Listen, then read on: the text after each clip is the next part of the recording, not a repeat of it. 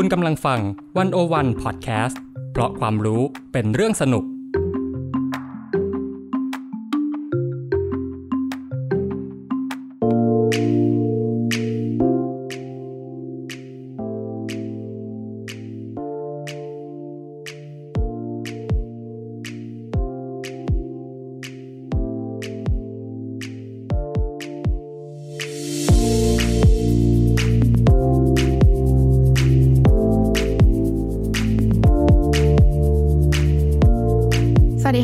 ผู้ฟังขอต้อนรับเข้าสู่รายการเพจแคสเข้าถึงสื่อเข้าใจสื่อค่ะ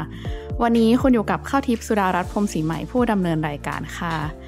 ค่ะคุณผู้ฟังใครที่ติดตามข่าวการเมืองอย่างเข้มข้นมาตลอดหลายปีนี้นะคะ โดยเฉพาะ2อสปีมานี้ที่มีการเปลี่ยนแปลงทางการเมืองมาเยอะแยะมากมาย แล้วก็มีเหตุการณ์สำคัญสำคัญเยอะนะคะ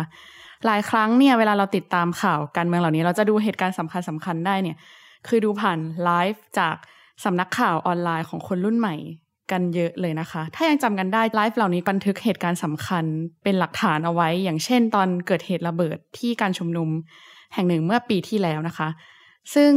นักข่าวที่ทำงานอยู่ในเหตุการณ์นั้นก็คือคุณเอก The Standard หรือว่าเอกธนากรวงปัญญา ซึ่งเป็นนักข่าวของ The Standard ที่ทำงานข่าวอยู่ในเหตุการณ์นั้นนะคะจริงๆ คุณเอกเป็นหนึ่งในนักข่าวที่นำเสนอข่าวจากพื้นที่ให้เราได้เห็นกันหลายช่องทางค่ะ โดยเฉพาะในโซเชียลมีเดียส่วนตัวของเขาเอง วันนี้เราชวนคุณเอกมาคุยถึงการทำงานตลอดเวลาเกือบสิบปีในสายงานข่าวการเมืองนะคะ สวัสดีค่ะคุณเอก ครับ สวัสดีครับ คุณเข้าทิพย์นะครับ สวัสดีคุณผู้ฟังแล้วก็สวัสดีชาววันโอวันด้วยครับ ตื่นเต้นครับ อันนี้นับเป็นการสัมภาษณ์ที่ไม่เกิดขึ้นบ่อยใช่ไหมคะ ไม่ปกติเนี่ยสัมภาษณ์คนอื่นเนี่ยฮะพอถูกสัมภาษณ์แล้วก็จะรู้สึกตื่นเต้นแล้วก็เกรงๆมากตอนที่เข้าทิพย์ นัดหมายมาแล้วบอกว่าจะแบบเออขอสัมภาษณ์คุยเรื่องนี้ก็เลยแบบอุ้ยยังไงเนี่ยขอขอแบบขอขอขอขอแบบช่วยด้วยนะ ช่วยส่งให้ดูหน่อยอะไรเงี้ยครับ ว่าอยากคุยเรื่องอะไร ก็ยินดีมากครับค่ะครับ ค่ะ จริง ๆ ต้องพูดว่าหลายคนเห็นการทำงานของขอเรียกพี่เอกเลยแล้วกันนะคะครับได้ครับ หลายคนเห็นการทำงานของพี่เอกบ่อยเนาะเพราะว่าจริงๆพี่เอกก็เป็นคนที่ลงพื้นที่ทำข่าวภาคสนาม แล้วก็ เอ่อไลฟ์ให้เราพวกเราเห็นบ่อยๆเวลา โดยเฉพาะเหตุการณ์สำคัญสำคัญครับหรือว่าบางทีถ้าไม่ไลฟ์เนี่ยพี่เอกก็จะโพสต์ลงโซเชียลมีเดียเสมอเป็นการอัปเดตข่าวสารโดยเฉพาะข่าวการเมืองครับคือพอเราเห็นพี่เอกบ่อยๆครั้งเราก็อยากคุยกับพี่เอกว่า เออการทำงานหรือว่าจุดเริ่มต้นของการทำงานของพี่เอกเกิดขึ้นได้ยังไงคะวันนี้ก็เลยชวนพี่เอกมาคุยเนาะก็เลยเริ่มที่คำถามแรกเลยที่อยากรู้ก็คือคื อจริงๆ ถ้าย้อนกลับไปก่อนที่พี่เอกจะเป็นนักข่าวเนี่ยพี่เอกก็เป็นนักศึกษาที่ธรรมศาสตร์มาก่อนเนาะเคยทำกิจกรรม เคลื่อนไหวทางการเมืองเหมือนกัน แล้วก็หลังเรียนจบก็เคยทำงานพักการเมืองมาก่อนหน้าที่จะเป็นนักข่าวด้วย อะไรที่เป็นจุดเปลี่ยนให้เราตัดสินใจมาเป็นนักข่าว ก็อย่างนี้แล้วกันครับ เดี๋ยวเดี๋ยวพูดถึงปัจจุบันก่อนเนาะปัจจุบันเนี่ยก็เป็น เป็นเป็นนักข่าวนี่แหละอยู่ที่ The Standard ก็จะดูแล section ข่าวไทยทั้งหมด เหมือนเป็นบรรณาธิการอะไรอย่างเงี้ยด้วย แล้วก็ก่อนหน้านี้ก็คือทำพอดแคสต์ทำ The Power Game อะไรอย่างเงี้ยครับ ถ้าใครได้ติดตามก็จะพูดคุยเรื่องการเมืองเหมือนกัน ก็จะเป็นอีกแนวหนึ่งในแง่ว่า อันนั้นก็จะเป็นการวิเคราะห์เนาะทีนี้การทำข่าวในฐานะเราเป็นนักข่าวเนี่ยก็ยัง ใช้คำว่าสำนึกกับตัวเองอยู่เสมอนะเขาทิพว่าเฮ้ยมันต้องอยู่ในพื้นที่อะมันต้องอยู่กับแอเรียบางอย่างที่เกิดเหตุเนาะเห็นด้วยตาได้ยินด้วยเสียงของตัวเอง ก็จะมีความรู้สึกว่ามั่นใจมากกว่ากับการรายงานให้คนอ่านหรือคนที่เขาติดตามเราเนี่ยได้ได้เห็นสภาพความเป็นจริง แล้วเราเห็นของจริงอะ่ะ เราก็จะได้รายงานได้ถูกเนาะก่อนหน้าเนี้ยเป็นนักศึกษาธรรมศาสตร์ ก็เรียนจบนิติศาสตร์ เรียนจบนิติศาสตร์ก็ไปเป็นเรียนหมอคนอยู่แป๊บหนึ่งนะ ก็ไม่อยากเป็นละ ก็มาเป็นหมอความ ก็เหมือนนักเหมือนคนเรียนกฎหมายทั่วไปเนาะก็ชอบแบบว่า เฮ้ยอยากเป็นอะถ้าพูดถึงยอดเนาะก็อาจจะผู้พิพากษาอายการหรือทำงานด้านกฎหมาย แต่ปรากฏว่าระหว่างเรียนเนี่ยอยู่ที่ธรรมศาสตร์คือทำกิจกรรมตลอดเลย เป็นสภานักศึกษาเป็นนู่นเป็นนี่แล้วก็เออเป็นประธานรุ่นของนิติด้วย เสร็จแล้วก็ ได้ทำกิจกรรมที่ช่วยเหลือคนอื่นเยอะดูแลสวัสดิการเพื่อนนักศึกษาเคลื่อนไหวทั้งในและนอกมหาวิทยาลัยคือมันซึมซับโดยที่เราไม่รู้ตัว เออไอไอไอบรรยากาศแบบนี้หรือว่าการการที่เราไปพบเจอผู้คน หรือพบเจอปัญหาเยอะๆจนกระทั่งประมาณปีสี่ได้ ปีสี่เนี่ยก็ทำกิจกรรมกับชุมชนเยอะมากทำกิจกรรมกับมหาลัย มันก็มีโอกาสประสานงานเนาะหรือว่าคอนแทคกับ หลายกลุ่ม หนึ่งในกลุ่มนั้นก็คือกลุ่มการเมืองด้วยสสในพื้นที่ หรือว่าการเมืองระดับประเทศละก็เป็นนักการเมืองแบบสสแบบอะไรเงี้ยสมัยธรรมศาสตร์จะออกนอกระบบ สมัยเอ่อที่มีปัญหาอะไรกันเยอะๆทางการเมืองในช่วงเวลานั้นเนาะก็เราก็จะเห็นความขัดแย้งสีเสื้ออะไรเงี้ยช่วงเสื้อแดงช่วงอะไรอย่างนั้นในเวลานั้นก็แม้ไม่ได้เป็นนักข่าวนะ แต่ว่าเป็นนักศึกษาเนี่ยก็อยู่ในหลายเหตุการณ์มาก เพราะว่าเป็นคนสนใจการเมืองอยู่แล้ว ก็เป็นเหมือน แอคทีฟอะเราก็ไปดูว่าเฮ้ยเสื้อเหลืองเขาเป็นงี้ เสื้อแดงเขาเป็นงี้ แล้วก็สลายการชุมนุมเสื้อแดงนี่ก็ติดอยู่บนสะพานพระปิ่นเกล้ากับเขาด้วยอะไรเงี้ยโดนแก๊สน้ำตาโดนอะไรเงี้ยครับก็ได้รับการช่วยเหลือจากพี่น้องเสื้อแดงด้วยในเวลานั้นเนี่ยครับ มันก็น่าจะซึมซับมาให้เรารู้สึกชอบการเมือง แต่ในขณะเดียวกันเราก็ยังมีความคิดเรื่องอนาคตในส่วนกฎหมายอยู่ตอนนั้นมันยังเขาเรียกอะไรนะ มันยังเหมือนหาตัวเองแบบไม่เจอชัดเจนมากว่า อยากทำอาชีพอะไรหรืออยากเป็นอะไรเนาะก็พออยู่ปีสี่ทำกิจกรรมแบบนี้เยอะ ก็มีโอกาสรู้จักนักการเมือง รู้จักคนนู้นคนนี้ก็ตามเขาเรียกอะไรอะตามความรู้สึกหรือตามบรรยากาศการเมืองในเวลานั้น หรือในยุคสมัยแบบคนวัยแบบพวกเราอะ่ะเขาทิพย์นึกออกปะมันมันก็แบบ เออว่าเห็นอันเนี้ยมันก็สนใจเนาะแสวงหาแสวงหาอุ้ยเราชอบการเมืองอยู่แล้วคือพยายามไปลึกๆ ไปเรื่อยๆใช่ใช่ใช่แบบอุ้ยนักการเมืองมาบรรยายที่ธรรมศาสตร์เงี้ยเราก็ชวนหลายคนเชิญหลายคน หรือมีหลายกลุ่มที่เข้ามา หรือนู่นนี่นั่นจนกระทั่งเราก็ตัดสินใจแบบเออลองทำงานกับพรรคการเมืองพรรคหนึ่งก็ทำงานเกี่ยวกับด้านเยาวชนครับ ก็ไปช่วยดูแลเกี่ยวกับนโยบายด้านเยาวชนนู่นนี่นั่นเนาะนั่นอะก็เริ่มเป็น ที่มาของการได้แบบทำงานกับกับพรรคการเมืองก็ไม่นานนะก็เป็นช่วงเวลาสั้นๆ ก็เป็นช่วงเวลาสั้น แต่ก็เป็นประสบการณ์ที่ดี มีโอกาสช่วยเนี่ยใกล้เลือกตั้งผู้ว่ากทมจะมาถึงตอนนั้นนะช่วงปีสี่เทอมไปปลายเนี่ยก็มีโอกาสได้ไปช่วยผู้สมัครคนหนึ่งเป็นพี่เป็นทีมหาเสียงเลย เป็นทีมหาเสียงเป็นอาจจะบอกว่าประสบการณ์ครั้งนั้นนะทำให้เราได้อะไรเยอะ เพราะว่าไปห้าสิบเขต กทมเนี่ยครบกล้าพูดได้ว่าไปครบ แล้วก็อยู่ในหลายโมเมนต์ในในช่วงเวลานั้น ตอนนั้นก็สมัยคุณสุขุมพันธ์ที่ลงสมัครรอบที่สองแล้วก็คุณสุพันธ์ก็ได้ไปใช่ไหมครับ แต่เราก็ไปช่วยอีกพักการเมืองหนึ่งนะเสร็จปุ๊บ ก็พอจบจากตรงนั้นก็กระทั่งเรียนจบแล้วก็ไปช่วยพักการเมืองอยู่ช่วงหนึ่ง ก็ทำงาน กฎหมายอยู่ช่วงสั้น ๆ ด้วย ก็จะก็ไปทำงานอยู่บริษัทเอกชน บริษัทหนึ่งสั้น ๆ แล้วก็มีโอกาสไปเป็นทีมวิจัยอยู่ที่ธรรมศาสตร์สั้นๆจนตอนนั้นมันงานกฎหมายมันรู้สึกไม่ตอบโจทย์เราหรือว่าเราอาจจะไม่ได้ไม่ได้ชอบแบบงานออฟฟิศอะเออ ก็เลยไปโพสต์ Facebook เล่นๆ อันนี้พูดพูดตรงๆนะ คือคือน่าจะเป็นแบบเขาเรียกอะไรโชคชะตา ก็ไปโพสต์ Facebook เล่นๆ ก็คือโพสต์ว่าเนี่ย เรามี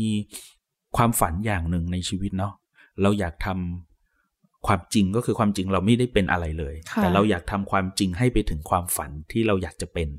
ก็คือเราโพสต์ว่าเรามีความฝันว่าเราอยากเป็นอาชีพสื่อ อยากเป็นนักข่าว แต่ว่าเราไม่มีความรู้ด้านนี้เลยอะ่ะ เราไม่ได้จบนี้คือตอนนั้นคิดอย่างเดียวเลยว่าคนจะเป็นนักข่าวได้ต้องนิเทศเปล่าวะต้องเจซีอะไรอย่างเงี้ยเออวารสารศาสตร์อะไรเงี้ยเรากฎหมายเราจะไปทำอะไรได้ เราก็ไม่รู้เราแคบมากตอนนั้น เราไม่รู้ว่ามันมีคนแบบเรียนกฎหมายแล้วก็เป็นเป็นนักข่าวอยู่ ก็เลยโพสพอโพสเสร็จ ปรากฏว่ามีรุ่นพี่คนหนึ่งเป็นรุ่นพี่ที่ธรรมศาสตร์ แต่เขาเรียนรัฐศาสตร์เขาก็ inbox มาหาบอกว่าเอา เอกสนใจเหรอลองมาคุยไหมล่ะลองลองมาคุยกันดูก่อนไหมล่ะก็ปรากฏว่าโอเค เราก็รับนัดลองไปคุย พอลองไปคุยเสร็จปุ๊บบอกอที่สัมภาษณ์เอ่อทำงานที่แรกเลยคือมติชนพี่ติ๊กเป็นบอกอสัมภาษณ์มีพี่ตุ้มหนุ่มเมืองจันท์เนี่ยที่จัดพอดแคสต์อยู่ด้วยกันทุกวันนี้เป็นหัวหน้าเราสมัยนั้น ก็ฟินมากนะหมายถึงว่าได้เจอไอดอลใช่ไหมก็ปรากฏว่า เออพี่ติ๊กก็บอกว่าผมรับคุณเลย พรุ่งนี้เริ่มงานเลยได้ไหม คือสัมภาษณ์วันนี้เราบอกว่าพรุ่งนี้เริ่มงานเลยได้ไหม ก็คือส่งเราไปอยู่ที่ทำเนียบรัฐบาล ตอนนั้นเป็นนักข่าวทำเนียบนักข่าวแรกที่เราเป็นในชีวิตเลยก็คือการเป็นนักข่าวการเมือง สังกัดทำเนียบรัฐบาล ลังหนึ่งลังสองลังสามลังนกกระจอก เข้าไปไม่รู้จักใคร ไม่รู้จักลังไหนเข้าไม่ได้ด้วยซ้ำตอนแรก คือต้องโทรบอกบอกว่าแบบเออเขาไม่ให้เข้าอะไรเงี้ย อันนั้นอะเป็นจุดเปลี่ยนชีวิตเลยเออการ inbox มาวันนั้นของพี่คนหนึ่งเอ่อพูดพูดชื่อได้เนาะก็คือคุณหฤษฎ์ มหาทน ซึ่งเพิ่งจะเพิ่งจะเอ่อศาลเพิ่งจะยกฟ้องคดีหนึ่งหนึ่งสองมา ก็เป็นคนที่พาเราเข้าสู่วงการข่าว ตอนนั้นพี่ปอนเนี่ยเป็นรุ่นพี่ที่ธรรมศาสตร์ แล้วพี่ปอนอยู่ที่มติชนออนไลน์ มติชนทีวี แล้วเขาก็ทักเรามาในอินบ็อกว่าเอกสนใจไม่ล่ะไปคุย พอคุยพี่ติ๊กก็รับเลย แล้วก็เช้าอีกวันหนึ่งก็คือไม่ไปทำงานที่ที่เก่าแล้วนะ ก็คือตัดสินใจไปเป็นนักข่าวเลยโดยที่ไม่รู้ด้วยนะว่า นักข่าวทำงานยังไงเขาทำอะไรกันเขาทำงานกันเจ็ดวันวะเราคิดว่าแบบ เออทำงานห้าวันหยุดเสาร์อาทิตย์ ปรากฏทำงานสัปดาห์แรกอะ่ะ วันเสาร์เราก็หยุดนี่บอกอก็โทรมาถามเราว่าอ้าวเอกคุณไม่ได้ไปหมายนี้เหรอ ก็เลยบอกอ้าวพี่มันไม่ได้หยุดหรอครับ วันเสาร์อ๋อไม่ หลังจากนั้นมาคือชีวิตเปลี่ยนเป็นเปลี่ยนแบบ double เลยก็คือว่าอ๋อชีวิตนักข่าว ไม่ใช่ชีวิตปกติแล้ว ก็คือคิดว่าแบบคือเราเรียนเนาะเราอยู่โรงเรียนมาแบบเรียนจันทร์ถึงศุกร์อยู่มหาลัยก็ฟรีมากเออจนกระทั่งเพิ่งมารู้ตอนมาทำข่าวจริง ๆ ว่า เจ็ดวัน ทุกวันนี้ชีวิตอะ ไม่เคยรู้ว่าวันหยุดคือวันไหนเลยนะ ไม่เคยรู้เลยก็ทิปแบบวันเสาร์ก็มีนัดวันอาทิตย์ก็มีนัด หรือบางวันไม่ใช่เวรไม่ใช่การทำข่าวปกติของเราอะที่เป็นเวรอะสมมติ เราก็ไปเพราะเราอยากไปเห็นน่ะ เราอยากเออมันสำคัญ เรารู้สึกว่ามันต้องรายงานอะไรเงี้ย อันนั้นน่ะก็จะเป็นจุดเริ่มต้นของการทำข่าวในชีวิตเราแหละที่มาที่ชนครับ ก็อยู่มาที่ชนห้าปีได้ หลังจากนั้นก็ขยับมาที่เดอะสแตนดาร์ดครับ แต่ว่าพี่เอกก็มีจุดยืนทางการเมืองชัดเจนมาตั้งแต่ตอนเรียนแล้วเนาะคำถามคือว่าพอเป็นนักข่าวอะ่ะ มันจะต้องมีการปรับบทบาทตัวเองในการทำงานยังไงบ้างไหมคะโอ้โห ก็ต้องนะ แล้วก็ต้องเป็นเรื่องที่ก็ต้องวางบทบาทในการใช้ชีวิตใหม่เลย แต่ว่าก็ไม่ได้เสียความเป็นตัวเรานะะความหมายก็คือจุดยืนเรื่องประชาธิปไตยชัดเจน จุดยืนเกี่ยวกับหลาย ๆ เรื่องเราก็มีความชัดเจนเนาะเราถือเรื่องหลักการอะไรเราก็ว่ากันไปเนาะแต่ว่าเวลาเราทำงานอยู่กับการทำสื่อ ซึ่งมันจะอยู่ในทะเลความเชื่อ แล้วอยู่ในมหาสมุทรแห่งความสงสัยเยอะมาก ความหมายของพี่คืออย่างเรายกตัวอย่างคดีดังโมง่าย ๆ เนี่ย ทะเลความเชื่อมันเยอะมากความจริงมันยังไงก็ไม่รู้ใช่ไหมในขณะเดียวกันก็เหมือนตัวเราที่เราก็มีความเชื่อ ในจุดยืนทางการเมืองของเรา แล้วเราไม่เปลี่ยนนะแต่ว่าในการทำงานสื่อมันต้องถือความจริงมาก่อนเนาะเพราะนั้นแฟกต์ที่เราเห็นด้วยตา ได้ยินด้วยหูเรา ได้สัมผัส พี่คิดว่ามันก็สามารถที่จะบอกได้ว่า เราซื่อสัตย์กับข้อเท็จจริงนะแต่ทีนี้ โอเค มันก็อาจจะมีจุดยืนของเรากับบางเรื่อง อันเนี้ยก็ต้อง ทำงานอย่างหนักกับตัวเองก็ต้องพึงสำนึกและระลึกเสมอเหมือนกันว่าเฮ้ย มันสวมหมวกอะไรอยู่เนาะเคยวิจารณ์นักการเมืองแรงๆไหมคือใช้สวมบทบาทความเป็นประชาชนบางครั้งก็พูดนะในแง่เรื่อง เออเรามีความรู้สึกว่าเรื่องเนี้ยมันเป็นเรื่องที่ประโยชน์ส่วนรวมมันควรจะได้เนาะมันรวมแม้กระทั่งถึงตัวเรา เราไม่ได้มีใบแอดในเรื่องส่วนบุคคลนะ แต่เราเราเรา ตั้งอยู่บนหลักว่า ถ้าคุณทำแบบเนี้ยประชาชนเสียประโยชน์ เราในฐานะประชาชนด้วยเนี่ยเราก็ call out บ้างในในบางเรื่องเนาะซึ่งเดี๋ยวเดี๋ยวเดี๋ยวคงคุยกันเรื่องนี้ต่อว่ามันว่ามันจัดการยังไง แต่ว่า จุดยืนกับความจริงเนี่ยคนละเรื่องซึ่งจุดยืนเนี่ยมันรับใช้เรา ให้มันมีเนื้อมีหนังมีชีวิตของความเป็นคนอยู่ตลอดเวลาแบบนี้เนาะแต่ความจริงมันคือสิ่งที่เราซื่อสัตย์ต่อการทำหน้าที่ ในแง่ของการเป็นสื่อมวลชนนะครับ อืม จริง ๆ การทำงานพักกันเมืองมาก่อนมัน มันส่งผลต่อมุมมองการทำงานสื่อไหมคะถามว่าส่งผลไหมส่งผลนะเขาที่คือแบบที่พี่บอกก่อนหน้านี้ว่า เราอยากรู้ไงว่าเขาเขาเป็นไงวะเขาเบื้องหลังเขาเขาเป็นแบบที่เราเห็นหรือเปล่าเออแล้วเขาทำงานยังไง ไอ้จับมือกันยังไงดิวผลประโยชน์อะไรกันแบบไหนเนาะก็มีโอกาสได้เห็น ได้ได้ได้อยู่ได้สัมผัส มันก็พอมาเบื้องหน้าเนี่ย บางครั้งมันก็ทำให้เราเห็นบางสิ่งแล้วเราก็ต้องต้องสำรวจตรวจสอบมันให้ดีเหมือนกัน ว่าอ๋อมันออกมาแบบนี้เออมันมีเบื้องหลังอะไรยังไงหรือเปล่าก็ต้องตรวจสอบว่าข้อเท็จจริงหรือว่าการที่เขาแบบเออตัดสินใจพูดแบบนี้ทำนโยบายอย่างนี้ หรือเกิดปรากฏการณ์ทางการเมืองแบบเนี้ยจับมือกันพักเล็กพักใหญ่กินข้าวหรืออะไรไปยังไงกันเนี่ย มันก็ทำให้เราอ่านสถานการณ์ได้ได้ชัดขึ้น พี่พี่ใช้คำนี้ดีกว่า แล้วก็ทำให้เรามองคนให้รอบด้านมากขึ้นด้วย หรือมองปรากฏการณ์อะไรอย่างอย่างให้ให้รอบด้านมากขึ้น ค่ะ อืม แต่ว่าคือฟังจากที่พี่เอกเล่าก็คือว่าเหมือนเราไปคุยกับทางมติชนเสร็จวันต่อมาคือเป็นนักข่าวเลย ซึ่งไม่ได้มีพื้นฐานด้านการทำข่าวมาก่อน แล้วไอสิ่งที่พี่เอกพูดมาเมื่อกี้คือการกรองข่าวหรือว่าการ แยกแฟกต์แยกข้อเท็จจริง แยกโอปิเนียเนี่ยเราทำยังไง เรารู้ได้ยังไงว่าต้องทำสิ่งนี้ในการเป็นนักข่าว จุดเริ่มต้นเลยก็คือ ไม่มีฐานความรู้เลยเนาะก็คืออ่านข่าว อ่านหนังสือพิมพ์เนี่ยทุกวันนี้ก็ยังรับหนังสือพิมพ์อยู่ รับวันละสองฉบับ เป็นหนังสือพิมพ์ทั่วไปกับหนังสือพิมพ์ที่เกี่ยวกับเรื่องเกษตรกิจเนาะเพราะเดี๋ยวนี้มันสัมพันธ์กันมาก สมัยก่อนเนี่ย พอเริ่มทำมติชนเนี่ยอ่านหนังสือพิมพ์ทุกฉบับตอนเช้าเลย ไม่หัวไหนหัวไหนอ่านเพราะว่าสำนักข่าวก็รับหนังสือพิมพ์อยู่แล้วเนาะอ่านอ่านเอาสองสาอย่างข้อทิปคือ คือเราไม่มีฐานเนี่ย เราก็อยากรู้หนึ่งเอาวิธีการเขียนข่าวก่อนอ่าเขาเขียนยังไงเขามีความรอบด้านแบบไหนเขาใครทำอะไรที่ไหนอย่างไรแบบไหนเนาะะเราก็ไปหาหนังสือหาตำรามาอ่านครูพักรักจำด้วย เห็นพี่ๆในสนามเขาทำยังไงกัน แล้วก็ถามจากกองบอกอด้วยอะไรเงี้ย หนึ่งมันก็อ่านเพื่อให้รู้สำนวน รู้วิธีการเขียนว่าเขายังไงสองรู้ว่าเขาวางประเด็นแบบไหน จับข้อเท็จจริงยังไง แล้วก็สามลักษณะข่าวมันมีข่าวแบบไหนบ้างวะที่เขาทำกัน เช่น report ทั่วไป ข่าวสอบสวนข่าวเจาะข่าวอะไรแบบสัมภาษณ์ลงไปอะไรอย่างเงี้ยมีวิธีการเขียนมีวิธีการวางโครงแบบไหน อันนั้นก็เป็นจุดเริ่มต้นที่เราเริ่มศึกษาหาความรู้จากนั้นก่อนกับสองก็คือว่า ก็มีพี่เลี้ยงอ่าก็มีพี่เลี้ยงชื่อพี่วูดดี้ตอนนั้น พี่วูดดี้ก็เป็นเป็นเป็นนักข่าวที่อยู่ที่มติชนมาก่อน ซึ่งปัจจุบันนี้พี่วูดดี้ก็ลาวงการไปแล้ว ก็ไปเป็นข้าราชการแล้ว แต่ว่าก็พี่วิทย์ก็เป็นคนแรก ๆ ที่สอนให้เรารู้ว่า เออเวลาคุณอยู่สนามเนี่ย คุณต้องวางตัวแบบไหน สัมภาษณ์ยังไง คุณต้องกล้าถามนะเออคือนักข่าวเนี่ย คุณสมบัติสำคัญเลยคือต้องถาม คือถ้าสงสัยเนี่ย ให้ถามทันที ต่อให้เป็นเรื่องที่ เรารู้สึกว่าแบบคน คนอื่นจะรู้หรือเหมือนเหมือนเขาที่เคยมีในใจไหมเออฉันถามแล้วคนจะคนจะโง่หรือเปล่าโง่หรือเปล่าถามว่าฉันรู้อยู่แล้วหรือเปล่าไม่รู้เหรอเรื่องนี้มาถามทำไมเขาพูดไปแล้วอะไรเงี้ย ซึ่งพี่วุฒิก็จะบอกว่าอย่าไปสนใจ คือคนเป็นนักข่าวเนี่ยสักและสิทธิ์เท่ากันหมดคำถามคือสำคัญมากกับการที่เราจะได้ความจริงมาบอกประชาชนเนาะคือหมายความว่าแกจะบอกตลอดว่าถ้าคุณเป็นนักข่าวอะแล้วคุณยังสงสัยอะ แสดงว่าประชาชนไม่เคลียร์นะเพราะว่าเราอยู่ใกล้แหล่งข่าวที่สุดแล้วถูกปะเราอยู่กับนายกเราอยู่กับรัฐมนตรีคนนี้เรามีโอกาสถามมากกว่าประชาชนทั่วไปที่ทำกับข้าวอยู่ที่บ้านดูทีวีเป็นแม่บ้านเนี้ย แล้วเราสงสัยเราไม่ถามอะ เราไปรายงานให้ให้ประชาชนรู้ว่ามันมันมันก็ยังมีความคาใจเนาะอันนี้ก็เป็นสิ่งที่ได้มา แล้วก็สุดท้ายก็คงเป็นเรื่องการหล่อหลอมมากกว่า หลาย ๆ ปีมาก็เห็นบรรยากาศเห็นคนอื่น ทำแบบนั้นแบบนี้เราก็เราก็ดูครูพักรักจำมาอ๋อพี่ยุทธแกมีวิธีถามอย่างนี้เจยุ สมัยที่อยู่ทำเนียบ ซึ่งเจยุวันนี้ก็ก็ไม่อยู่แล้วเนาะเจยุก็เป็นเป็นนักข่าว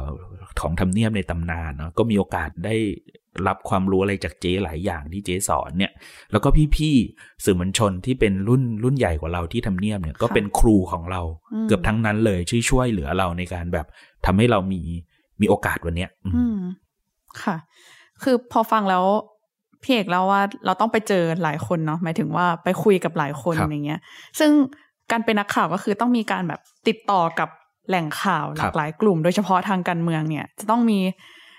แหล่งข่าวหลากหลายมากเดี๋ยว ฝ่ายค้านบ้าง เดี๋ยวอ่าฝ่ายรัฐบาลบ้าง หรือพรรคการเมืองนั้นพรรคการเมืองนี้บ้าง เวลาต้องติดต่อสื่อสารตลอดเวลาแบบนี้พี่เอกมีเส้นแบ่งความสัมพันธ์กับแหล่งข่าวยังไงบ้างคะก็อย่างนี้ครับ เนื่องจากว่าไออย่างสมัยอยู่ที่มติชนเนี่ย ก็มีนักข่าวการเมืองหลายคน เพราะฉะนั้นเนี่ยก็จะแบ่งแบ่งกันดูเนาะว่าใครดูฝ่ายค้านใครดูฝ่ายรัฐบาล เพราะฉะนั้นโอกาสที่เราจะเจอคนหลากหลาย ก็จะไม่เท่ากับณเวลานี้ค่ะ แต่พี่คิดว่ามันเป็นเรื่อง เอ่อภูมิทัศน์ของสื่อที่มันเปลี่ยนไปด้วย เดี๋ยวนี้สื่อออนไลน์เยอะมากนะ แล้วก็สื่อภาคพลเมืองก็เกิดขึ้นเยอะมาก ต้องยอมรับ แล้วก็แข็งแรงด้วยหลายที่นะ แล้วก็มีมี power เยอะมาก แล้วก็มีการทำงานที่แบบเป็นมืออาชีพมากๆเออต้องพูดอย่างนี้ฮะว่าอย่างพอมาอยู่ Standard ตอนอย่างเริ่มต้นเนี่ย เอาเอาแบบประสบการณ์จริงเลยก็คือเราเป็นนักข่าวการเมืองคนเดียวเลย ตอนเริ่มทำ Standard เพราะฉะนั้นไม่ว่าฝ่ายค้านฝ่ายรัฐบาลน่ะ เราเลยมีหน้าที่ที่จะต้องไปหาความจริงจากเขา มีหน้าที่ที่จะต้องสัมภาษณ์เขา มีหน้าที่ที่จะต้องทำงานร่วมกับคนทุกฝั่ง เพราะนั้นเวลาที่เราทำงานกับคนเหล่านี้เราก็จะตั้งสิ่งที่เราเรียกว่าเป็นเงื่อนไขสำหรับตัวเราเองมากกว่า ก็คือ เราเปิด area ให้กับทุกฝ่าย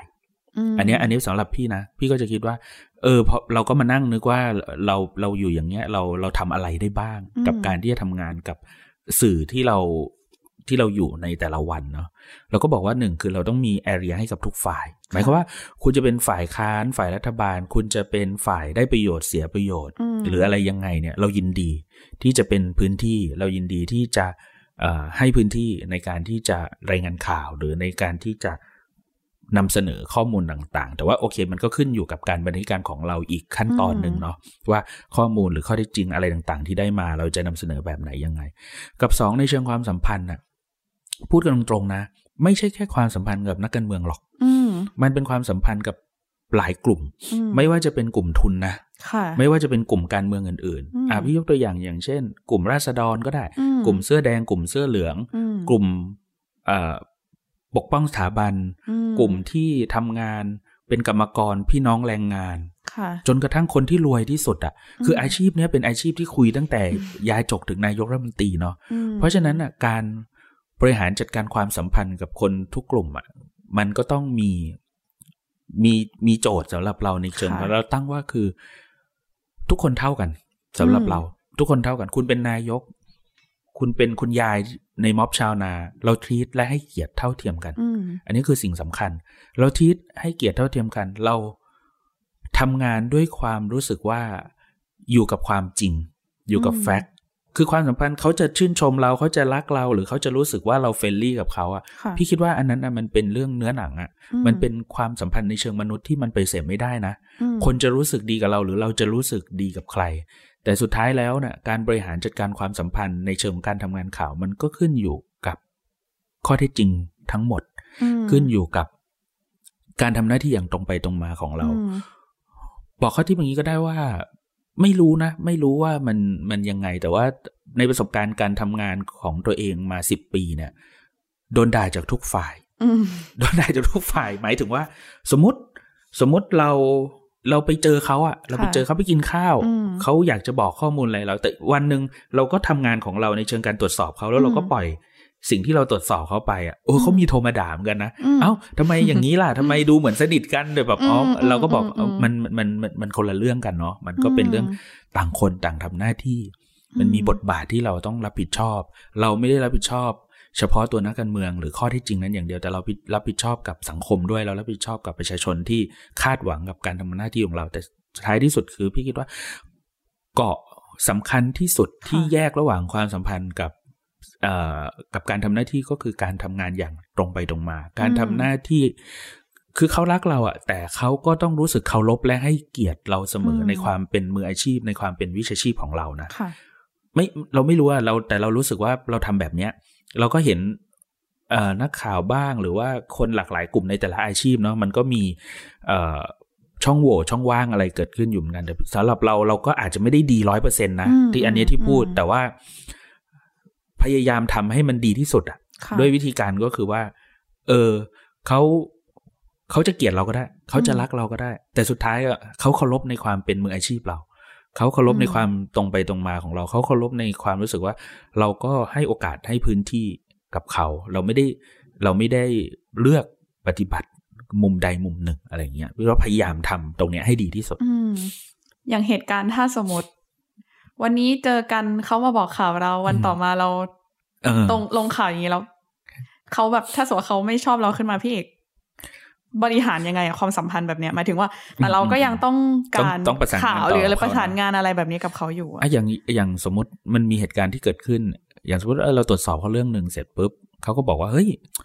มันมันไม่จริงอะ มันไม่ได้เป็นแบบที่น้องเขียนนะ หรือมันเนี่ยอะเราก็ยินดีให้พื้นที่ในการที่เขาจะชี้แจงไหมล่ะ เขาจะมีข้อมูลอีกด้านหนึ่งไหมแต่ว่าพอเขามีข้อมูลอีกด้านหนึ่งเราก็ต้องตรวจสอบข้อมูลอีกด้านหนึ่งเหมือนกันนะ อะไรอย่างเงี้ยก็ ก็วิธีการง่ายที่สุดเลยเขาทิพย์ให้เขาอ่านหรือให้เขาเห็นสิ่งที่เราทำนั่นแหละเออแล้วดูว่าเราบิดเบือนจริงหรือเปล่าล่ะเออ เราไม่ตรงไปตรงมาไหมล่ะ มีตรงไหนที่เรามโนขึ้น หรือเรานั่งเทียนเขียนไม้อะไรอย่างเงี้ยเพราะฉะนั้นพี่คิดว่างานส่วนหนึ่งมันก็จะเป็นคำตอบหรือเป็นเกราะหรือเป็นสิ่งที่ทำให้เขาอะรู้สึกสบายใจกับเราได้เหมือนกันว่า อ๋อ เออมันมีมันมีอ้างอิงหมดนะ มันมี reference หมดมีมันมีที่มาที่ไปนี่ มันไม่ มันไม่ได้เกิดขึ้นแบบที่เราไปนั่งเทียนหรือไปจัดเขาในในบางในในเรื่องที่เรากำลังทำอยู่อะ อืม อืมอืมค่ะ แต่ว่าทีนี้คือจริง ๆ ถ้าพูดเจาะลึกเข้าไปในทางการเมืองค่ะ มันมันมีหลายกลุ่มเนาะซึ่งบางกลุ่มก็ขัดแย้งกันอะไรต่างๆ นานา มีบ้างไหมที่อาจจะเจอเหตุการณ์แบบว่า เราจะต้องบริหารรักษาความสัมพันธ์ของแต่ละกลุ่มหมายความว่า เราไปคุยกับกลุ่มนี้ แต่กลุ่มเนี้ยเขาไม่ได้ชอบกับกลุ่มนี้อะแล้วเขาเห็นเราไปคุย แล้วเขาเห็นเราไปคุยหรือว่าอะไรแบบเนี้ยแล้วเราจะต้องทํำยังไงหรือว่ามันมันมีวิธีการทำยังไงนักข่าวเวลาที่ต้องทำงานแบบนี้ค่ะ เราคิดว่าก็คือเป็นเรื่องของการทำงานที่เราก็ทำให้เขาเห็น หรือว่ามันไม่ใช่ทำให้เขาเห็นหรอกมันคืออาชีพเราอะ่ะ วันนี้กลุ่มรัษฎรชุมนุมพรุ่งนี้กลุ่มสปปสชุมนุมเราก็ไป เราไปเขาอาจจะรู้สึกว่าเออเราเอ็นเอียงไปทางฝั่งไหน แต่เราก็รู้สึกว่าการที่เรามาทำหน้าที่มันก็คือการที่เรา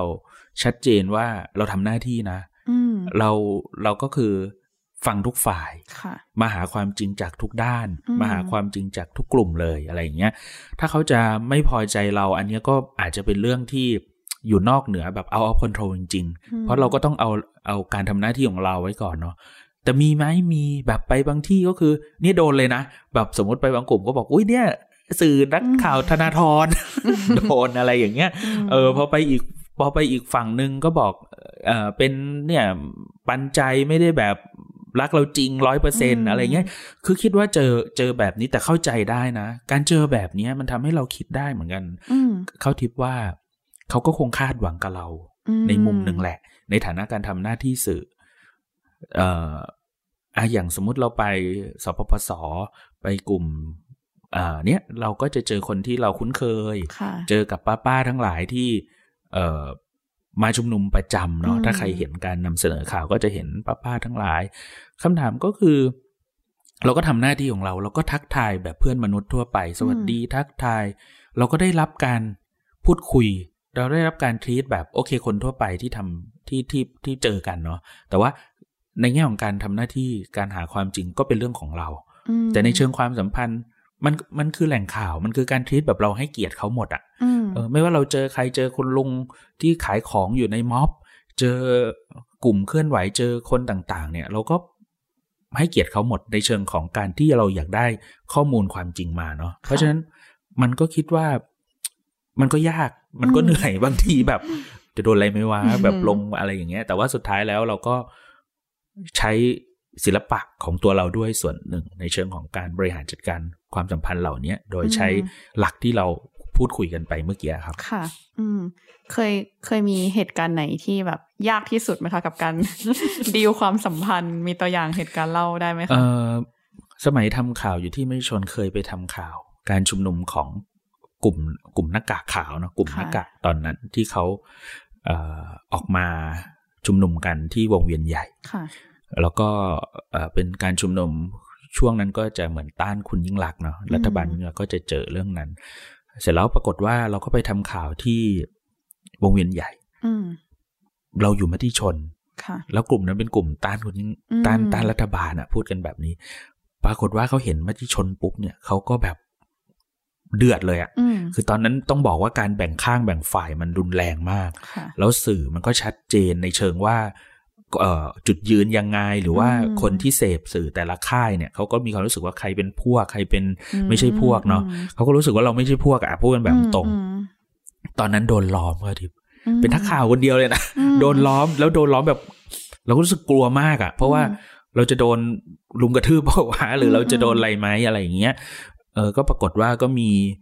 ก็มีคนในกลุ่มชุมนุมนั้นอะเขาก็มาเคลียร์ให้มาเคลียร์ในความหมายว่าแบบเอ้ยน้องเขามาทำข่าวน้องเขามาทำหน้าที่สื่อมวลชน แต่ก็คนมันอารมณ์ขึ้นอะ จนกระทั่งเราก็ต้องจับทรโขงเลยอะอธิบายเลยว่าเรามาทำหน้าที่สื่อนะคือคือคนตรงนั้นมองว่าเราอยู่ขั้วตรงข้ามเนาะหรือว่ามองว่าเราไม่เป็นกลางอะไร ซึ่งเขามีเขามีสิทธินะในความในความหมายพี่ เราก็อธิบายเขาฟังว่าเนี่ย ถ้าเราไม่ไม่ไม่ทำหน้าที่สื่อเนาะไม่เป็นตรงกลางตามความเชื่อเขาหรืออะไรอย่างเงี้ย เราคงไม่มาทำข่าวของเขาหรอก แล้วเรามาแทบจะเจ้าเดียวด้วยในเวลานั้น อันนี้ก็ต้องใช้สถานการณ์เฉพาะหน้าในการเอาเอาตัวรอดเหมือนกัน แต่ว่าก็ตั้งใจไปทำข่าวเขาอยู่แล้วนะ แต่วันนั้นก็ปะเหมาะว่าโอเค อาจจะเป็นสถานการณ์แหละ เราก็ต้องต้องหาวิธี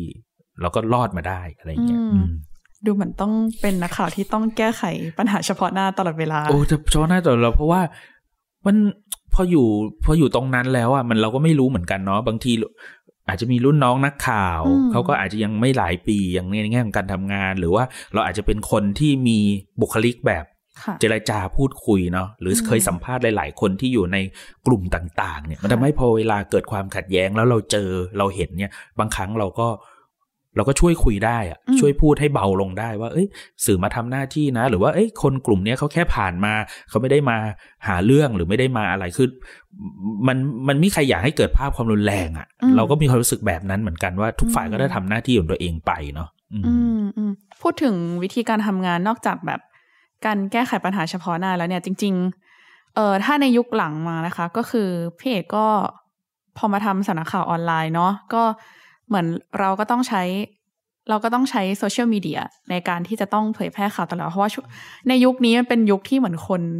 ติดตามข่าวได้เร็วที่สุดก็คือเราต้องติดตามผ่านโซเชียลมีเดีย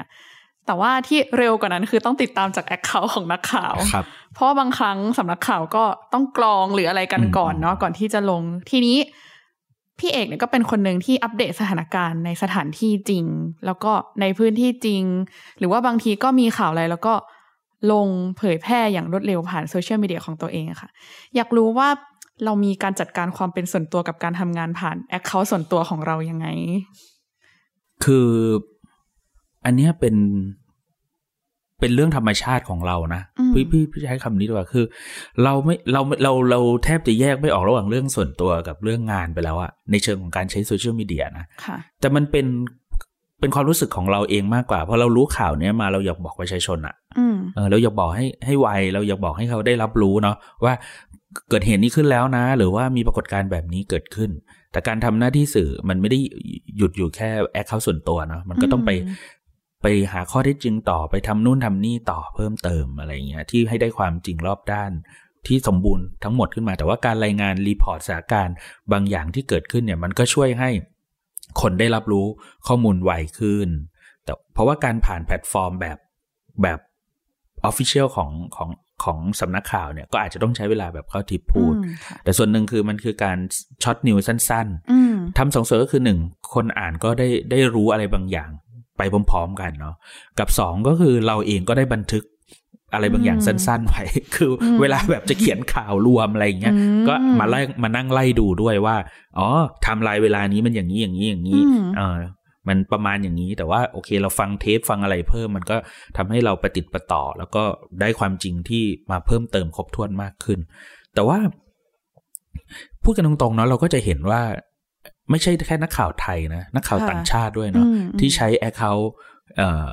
ส่วนตัวของตัวเองทั้งทวิตเตอร์เฟซบุ๊กบางคนเปิดเพจเลยนะทำเป็นล่ำเป็นสันแบบเป็นอินฟลูเอนเซอร์ไปเลยเป็นแบบคนเดียวแต่ว่ามี impact มากอะไรอย่างเงี้ยพี่ก็คิดว่าภูมิทัศน์หรือ area พื้นที่ของสื่อบางอย่างมันเคลื่อนแล้วมันเปลี่ยนไปไกลมากวันวันหนึ่งเราเคยเราอาจจะรู้สึกว่าการแบบ launch ผ่านเอ่อสำนักข่าวเนี่ยมันคือความน่าเชื่อถือที่สุดเนาะแต่วันเนี้ยอินฟลูเอนเซอร์บางคนนะ่ะทำงาน ยิ่งกว่าสื่ออีกอะถ้าพูดแล้วคนก็เชื่อ ยิ่งกว่าสื่ออีก หรือบอกสื่อนำเสนอแบบนี้ เอ้าไม่ตรงกับอินฟลูเอนเซอร์สื่อโดนถ่ายอะไรอย่างเงี้ยมันมันมันมันมันเคลื่อนไปเยอะ เพราะฉะนั้นมันอาจจะเป็น value ใหม่ที่เกิดขึ้นในในพื้นที่สื่อ value ใหม่หมายความว่าสำนักข่าวอาจจะเป็นเป็นposition เราในแง่ของการที่เราสังกัดไหน มีความน่าเชื่อถือแบบไหนยังไง แต่ความเป็นอินฟลูเอนเซอร์หรือ value ที่เกิดขึ้นจากคนทำงานสื่อที่เขามีความรู้สึกว่าโหคนนี้ เหมือนพี่แยมฐปนีย์อะคนนี้อยู่ในพื้นที่จริงทุกตลอดเวลา มีเหตุอะไรลงตลอดเห็นตลอด เพราะนั้น เออนายเออาจจะสังกัดหนึ่ง แต่ว่าเวลานายเอพูดอะเชื่อนายเอก่อนเลยทันทีเออมากมากกว่าข่าวโดยภาพรวมของ ของของสำนักที่ในเอสังกัดด้วยซ้ำสมมุตินะ อันเนี้ยมันมันเท่าที่เราเห็นมันเห็นปรากฏการณ์แบบเนี้ยเกิดขึ้นว่า แวลูมันกลายเป็นเกิดจากตัวนักข่าวเยอะมาก อืคือบางคนคนไม่จำสังกัดแล้วอะคนจำว่าเขาคือนักข่าวที่เขากด follow ติดตามไว้ ติดดาวไว้ ถ้ามีอะไรเนี่ย เหมือนจะมีความรู้สึกว่า เออถ้าเป็นเรื่องเนี้ยพี่เอกมันจะเร็วมาก ถ้าเป็นเรื่องนี้ลึกๆต้องตามไปอ่านวันนี้ หรือคนนี้จะมีมุมมองแบบไหน ซึ่งพฤติกรรมแบบนั้นก็เป็นกับพี่ด้วยนะหมายถึงอ๋ออุ้ยพี่แยมตามเรื่องนี้อยู่อะเราลองดูหน่อยดิว่ามันเกิดอะไรขึ้นอะไรเงี้ยหรือ โอ้ย เห็นวันโอวันเพิ่งไปกีบหมูมาอะไรเงี้ยเออเราก็เราก็ไปมาก่อนหน้านี้ เราก็ดูดูวิดีโอเขาโอ้เห็นกีบหมูมันมีความเปลี่ยนแปลงเนาะเห็นชุมชนอะไรวัดไผ่ตันตอนนั้น วันโอวันก็ไปทำเกี่ยวกับเรื่อง เมียนมาชาวเมียนมาที่อยู่ในไทยตอนนั้นโดนรัฐประหารกันใหม่ๆเขาเป็นไงอุ้ยเราก็ว้าวมากว่าว่าเราก็ไม่รู้เหมือนกันว่ามีชุมชนแบบนี้อยู่ในนี้ มันก็ช่วยกันต่อยอดอะ คือเรามีความรู้สึกว่าเราทำงาน เราไม่รู้สึกเราแข่งกับใครเลยนะเขาทิพย์เรารู้สึกว่ายิ่งเราช่วยกันทำหรือเราเห็นประเด็นแล้วเราไปทำเถอะหรือบางครั้งเราบอก หรือเราชี้แล้วมีคนไปทำสังคมมันก็ยิ่งได้ประโยชน์อะเออ มันได้ประโยชน์ ทั้งวินวินทั้งเราก็รู้สึกว่ามีคนเอาไปทำแล้วว่าอะไรเงี้ยอะเดี๋ยวเดี๋ยวเดี๋ยวเราตามตามต่อในอีกรูปแบบหนึ่งอะไรเงี้ยหรือแบบทุกคนช่วยกันทำวาระเรื่องนี้เยอะๆ มันก็เปลี่ยนแปลงสังคมได้อิมแพกมากๆ เนี้ยเราก็มองแค่เนี้ย เราก็มองว่าเราเหมือนกับเออเราเราเราเราโพสเฟซอะเราอยากบอกเพื่อนอะเราอยากบอกประชาชน แต่ว่าโอเคเราอยู่ในในพื้นที่จริงไงเฮ้ยพวกเธอไฟไหม้นะฉันฉันยืนอยู่ตรงเนี้ยแล้วฉันบอกไฟไหม้ เอ่ออันนี้กำลังจะหล่นลงมาแบบนี้แต่ที่อื่นว่าไงก็อีกเรื่องหนึ่งอะเนาะแต่หมายความว่าเราเห็นด้วยตาเราเราอยู่ตรงนั้นนะเราก็รู้สึกว่าเออมันก็ช่วยให้บางเรื่องมันขยับไปไวขึ้นเหมือนกัน หรือคนได้รับข่าวสารไวขึ้น แต่ก็ต้องระวังระวังความคิดเราอะโอปิเนียนอย่างเงี้ย อันนี้คือสิ่งที่อยากถามเลยเพราะว่าจริง ๆ แล้วพอเป็นนักข่าวเนี่ยมันมันต้องรายงาน fact เนาะเราไม่สามารถใส่ opinion ของเราเข้าไปได้คำถามคือบางครั้งเวลามันเป็น account ส่วนตัวเราอะ บางทีเราไอ้ถ้าเราพูดกันตรงๆ คนเราทุกวันนี้โพสส่วนตัวก็โพสลง Facebook โพสลงโซเชียลมีเดียอะไรเงี้ยแล้วอย่างนี้มันจะทำให้บทบาทของเราต้องวางตัวยังไงบ้าง เนี่ย พูดพูดพูดแบบสารภาพเลยนะ ยากเหมือนกันเนาะมันมีหลุดเหมือนกันเข้าที่ อันนี้ก็คือ ไม่ได้ร้อยเปอร์เซ็นต์อะ เราก็ไม่เราไม่เราไม่ใช่แบบพระอิฐพระปูน หรือไม่มีกิเลสตัณหาเนาะบางทีแบบ โอ้ยไปไล่ฟาดประชาชนทำไม อะไรอย่างเงี้ยในมุมนักข่าว แต่บางครั้งเนี่ย พี่คิดว่ามันก็ต้องสื่อสารโอปิเนียนเราด้วยหลักการอย่างตรงไปตรงมา อย่างเช่น ขอยกตัวอย่างเหตุการณ์ในการชุมนุม เหตุการณ์ในการชุมนุมเนี่ย เราจะเจอครั้งหนึ่งก็คือเออเจ้าหน้าที่ตำรวจใช้รถที่ติดเครื่องขยายเสียง ประกาศบอกว่า เนี่ย ขอบคุณนักข่าวมากเลย ที่ถ่ายภาพถ่ายวิดีโอถ่ายอะไรไว้ทั้งหมดเออเดี๋ยวเจ้าหน้าที่ตำรวจเนี่ยจะขอใช้เป็นพยานหลักฐานในการดำเนินคดีต่อไป หรือการดำเนินการดำเนินการทางกฎหมายต่อไปเฮ้ยเราฟังแบบนี้ปุ๊บมันคือเหมือนผลักเราให้ไปอยู่ฝั่งตรงข้ามกับผู้ชุมนุมเลยประชาชนเลย ซึ่งเราไม่ได้มีข้างไหนไงคือหมายความว่า แล้วมันเกิดมันเกิด รูปธรรมขึ้นมาทันทีเลยว่า คนในพื้นที่ชุมนุมอะมันเริ่มไม่ไว้ใจสื่อ เริ่มไม่รู้ว่าสื่อจริงสื่อเทียม แล้วมันแล้วมันมีสื่อ เจ้าหน้าที่ที่พร้อมตัวมานะแล้วพูดอย่างตรงพูดอย่างตรงไปตรงมา เพราะฉะนั้นมันก็มีปัญหา เพราะฉะนั้นอันนี้เราก็เลยสื่อสารด้วยกันเขียนบนแพลตฟอร์มเราบน Facebook เราก็เขียนทั้งถึงสมาคมนักข่าวด้วย ถึงทั้งตัวตำรวจด้วย เจ้าหน้าที่ด้วยว่า โดยหลักการแล้ววิธีการทำงานแบบนี้มันไม่ปลอดภัย แล้วมันไม่ใช่การทำหน้าที่ของสื่อมวลชนที่จะไปบันทึกภาพหรือบันทึกอะไรแล้ว จะเอาไปใช้เป็นพยานหลักฐาน หรือเป็นหลักฐานให้ตำรวจเราไม่มีหน้าที่ตำรวจมีหน้าที่ตำรวจก็ทำหน้าที่ของตำรวจไปทำหน้าที่ไม่ถูกต้องไม่ควรสื่อมีหน้าที่ตรวจสอบเนาะดูว่าเป็นแบบไหนข้อกฎหมายอะไรยังไงสื่อทำไม่ดีคุณมีหน้าที่ตรวจสอบเราได้เหมือนกัน แต่การที่ไปบอกว่า เอ้ย เดี๋ยวเดี๋ยวเดี๋ยวขอเป็นพยานหลักฐานนะเข้าทิปฟังแล้วจะรู้สึกไงเหมือนพี่สัมภาษณ์เข้าทิปอยู่แล้วอยู่ดีตำรวจก็มาขอเทปสัมภาษณ์เข้าทิปไปหมดเลยว่าจะขอไปใช้เป็นพยานหลักฐานทรัสอะความไว้เนื้อเชื่อใจมันคือ มันคือสิ่งสำคัญเลยนะ กับการทำหน้าที่สื่อด้วยกับการที่เราคุยกับแหล่งข่าวเนาะเชื่อว่าเข้าที่แบบสัมภาษณ์มาหลายคน มันต้องเริ่มต้นจากอะไรหลาย ๆ อย่างนะกว่าเราจะได้ข้อมูล ลึกๆจริง ๆ ในใจเขาหรือที่เขาอยากจะพูดอย่างตรงไปตรงมามากกว่าที่จะบอกเราแบบอ้อมแอมอะเราก็พาเขาไปจนกระทั่งมันเปลี่ยนอะไรบางอย่างในชีวิตเขาได้ด้วยเปลี่ยนกระบวนการได้อันนี้ก็เป็นสิ่งที่เราสื่อสารเป็นโอปิเนียนเลย เพราะนั้นมันเป็นโอปิเนียนที่เราเราระวังอะ่ะ แต่เราก็ไม่รู้ว่าคนจะรู้สึกยังไงเนาะแต่เราคิดว่ามันเป็นเรื่องที่เราต้องพูด มันเป็นเรื่องที่ต้องสื่อสารกับสังคมในบทบาทที่มันควรจะสื่อสารและเวลานี้ อะไรอย่างเงี้ย เช่น ที่บอกไปเมื่อกี้กับสองเรื่องความรุนแรงบางอย่างก็สื่อสารผ่านบทบรรณาธิการเลย ในแง่ของความเป็นสถาบันหรือองค์กรเนาะอันนั้นก็ตกผลึกมาสู่เราในแง่จุดยืนว่า เราก็ไม่ได้อยากเห็นสิ่งที่มันเกิดขึ้นแล้วเป็นความแรง แล้วความแรงนั้นมันไม่ได้กระทบแค่ ประชาชนคนที่ออกมาต่อสู้อย่างเดียว แต่มันกระทบทั้งคนอื่น ๆ กระทบทั้งสื่อมวลชนหลายคนก็ถูกจับเนาะ ถูกดำเนินคดีพยายามจะปิดแล้วบ้างอะไรบ้างอย่างเงี้ย มันก็เป็นเรื่องการต่อสู้การแสดงความคิดเห็นที่หลากหลาย อันหนึ่งที่เราถือหลักมาโดยตลอดนะ อาจจะถือหลักจากอาจารย์วรเจตภาคีรัตซึ่งเป็นอาจารย์ที่สอนกฎหมายเราว่า เวลาเราแสดงความคิดเห็นหรือเวลาเราพูดอะไรที่บนอยู่อยู่บนหลักการเนาะที่มันควรจะจะถูกจะต้องและควรจะเป็นเนี่ย หลักการนั้นมันจะรับใช้ฝ่ายไหนก็แล้วแต่นะมันจะเป็นประโยชน์หรือทำให้ฝ่ายไหนเสียประโยชน์เนี่ย แต่นั่นคือหลักการเนี่ยนั่นคือสิ่งที่มันควรจะเป็นเนาะอันนี้มันก็ทำให้เรามีความรู้สึกว่าเรายึดหลักเหมือนเหมือนที่อาจารย์เคยคอมเมนต์คำวินิจฉัยคอมเมนต์ความเห็นทางกฎหมายบางอย่างอะบางครั้งไม่ตรงใจคนที่อาจจะเป็นกองเชียร์ก็รู้สึกว่าอาจารย์เอียงละ หรือรู้สึกว่าถูกใจก็จะรู้สึกว่าเชียร์อะไรอย่างเงี้ยแต่ว่าทั้งหมดทั้งมวลนั้นมันไม่ได้ทำงานอยู่บนความว่าใครเชียร์ใครหรือเป็นข้างใครข้างไหน แต่มันคือ หลักการที่มันรับใช้ข้อได้จริงเหล่านั้นอะแล้วมันเป็นเป็นผลออกมาแล้วมันจะเป็นผลยังไงกับสังคม แต่มันอยู่อยู่หลักอยู่อยู่บนหลักการอะอืม โดยสรุปก็คือทุกวันนี้การเป็นนักข่าวมันไม่ใช่การที่เรามาแบ่งอย่างเดียว คือหมายถึงว่าการใช้โซเชียลคือไม่ได้เป็นการมาแบ่งอย่างเดียวว่า เราต้องรายงานแค่แฟกต์ไม่เอาโอปิเนียนแต่มันคือการมามองว่าอะแล้วโอปิเนียนเนี้ยเรายึดด้วยหลักการอะไรพี่พี่คิดว่าแบบนั้นนะ คือมัน แม้แต่ในสื่อต่างชาติอะเราก็เราก็เห็นโอปิเนียนบางคนเนาะแต่ว่าสุดท้ายมันคืองานด้วย งานที่ออกมามันมันมันตอบ มันจะตอบหมด ว่าเราเป็นนักข่าวแบบไหนเราทำงานยังไงเนาะอืม อืมค่ะ ทีนี้เมื่อตะกี้คือ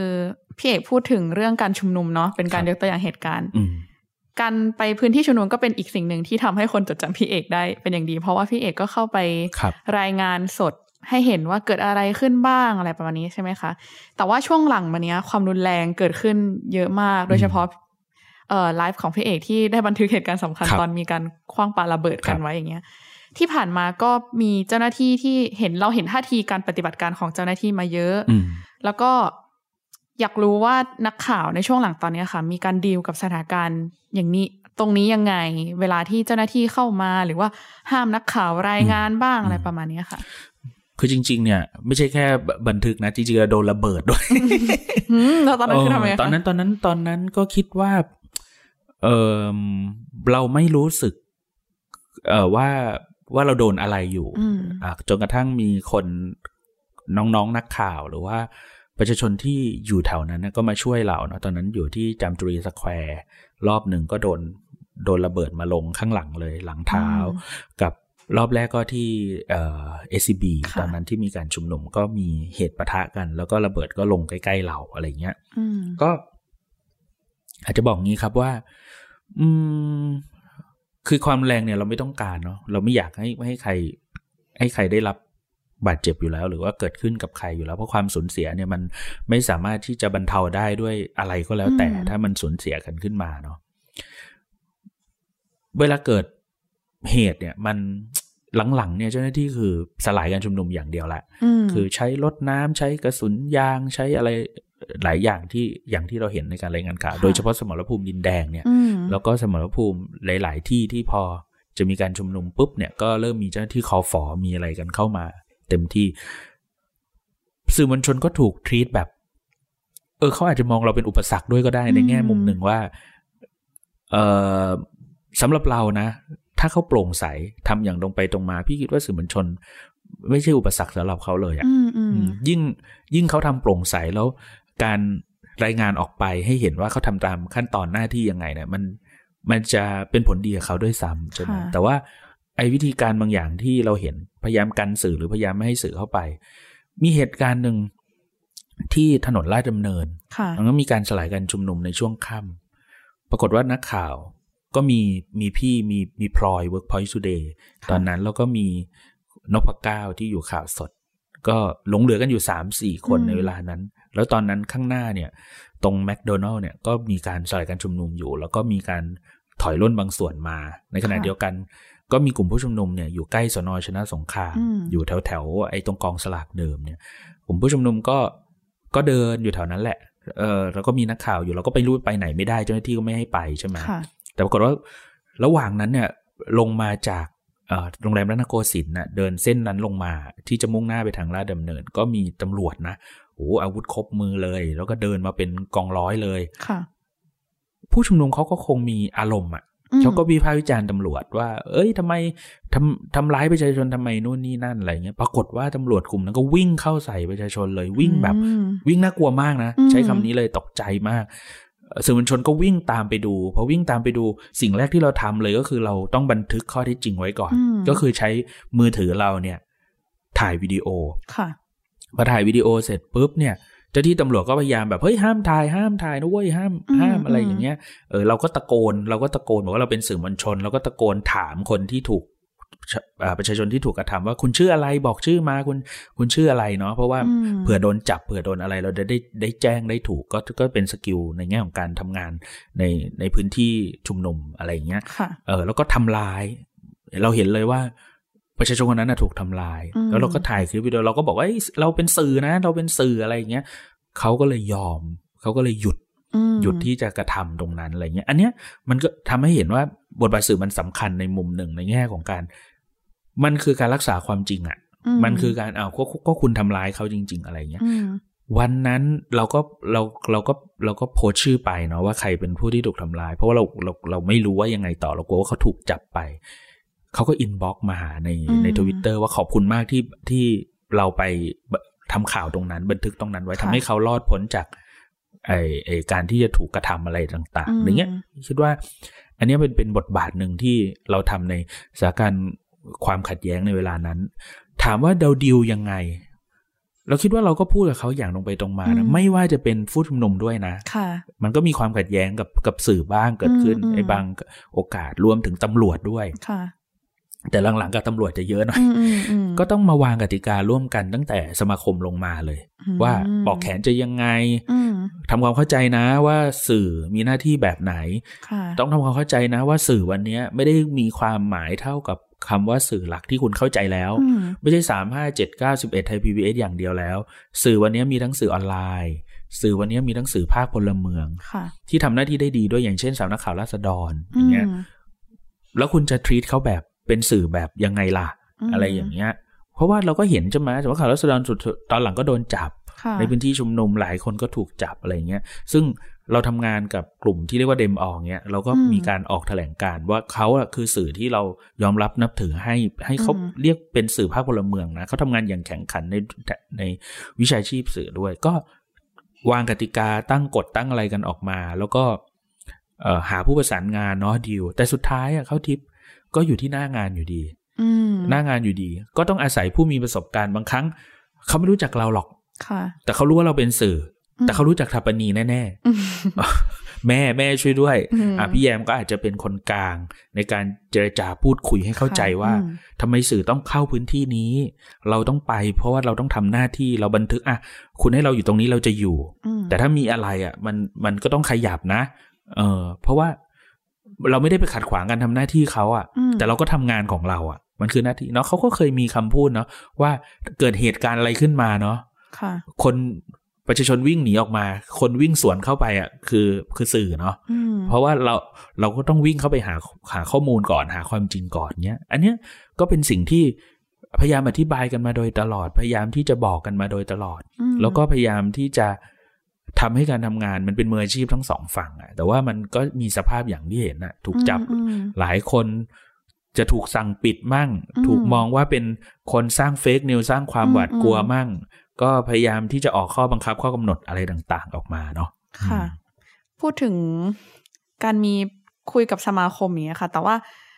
เหมือนมีช่วงหนึ่งที่ จำไม่ได้ว่าแน่ใจว่าสมาคมเป็นคนพูดเอง หรือว่าตัวแทนบางคนนะคะ ที่สื่อสารว่าจริงๆ อย่างการมีปอกแขนก็เหมือนเป็นการสื่อสาร คือไม่ได้เป็นตัวป้องกัน ถูกต้องถูกต้อง เหตุการณ์ความรุนแรงอะแต่ว่ามันคือการขี้บอกเฉยๆว่าเราคือสื่อ แต่ว่าก็ยังมีตำรวจหรือว่าเจ้าหน้าที่ที่เขาเข้ามาทำร้ายนักข่าวอยู่พี่เอกมองอย่างนี้คือคือคือพี่อย่างนี้ว่าโอเค แบบเข้าที่พูดคือปอกแขนไม่ได้หมายถึงสัญลักษณ์ความปลอดภัย ปอกแขนเนี่ยเป็นเป็นดาบสองคมนะ ซึ่งอันเนี้ยเราก็ต้องเราก็ต้องระมัดระวังตัวเราด้วยในมุมนึงก็คือว่า เราแฟร์และเราต้องการบอกชัดเจน ว่าเราคือสื่อมวลชนจริง ๆ นะ เราคือคนที่มีปฏิบัติมาปฏิบัติหน้าที่ในการรายงานข่าวรายงานสถานการณ์ แล้วเราแสดงตนอย่างชัดเจน ว่าเราคือสื่อมวลชนด้วยการปฏิบัติตามกติกา คุณมีปอกแขนให้เรา แต่การมีปอกแขนเป็นดาบสองคมแบบที่พี่บอกว่า บางครั้งมันก็ดูเหมือนมีความตั้งใจที่จะ ทำอะไรกับคนมีปอกแขนนะ